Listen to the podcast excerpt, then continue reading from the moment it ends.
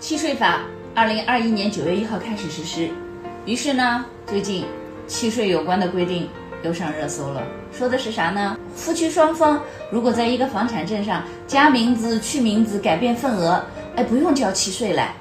这条居然能上热搜，我都奇了趴了。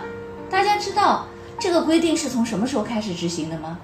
其实这个规定二零一一年就已经开始执行了，它不是二零二一年，十年前就开始执行，只不过是因为契税法是二零二一年九月一号新颁布、新执行的，所以呢，只是把哎这个规定呢重新又说了一遍，也就是说酒还是老酒，只是换了个新瓶。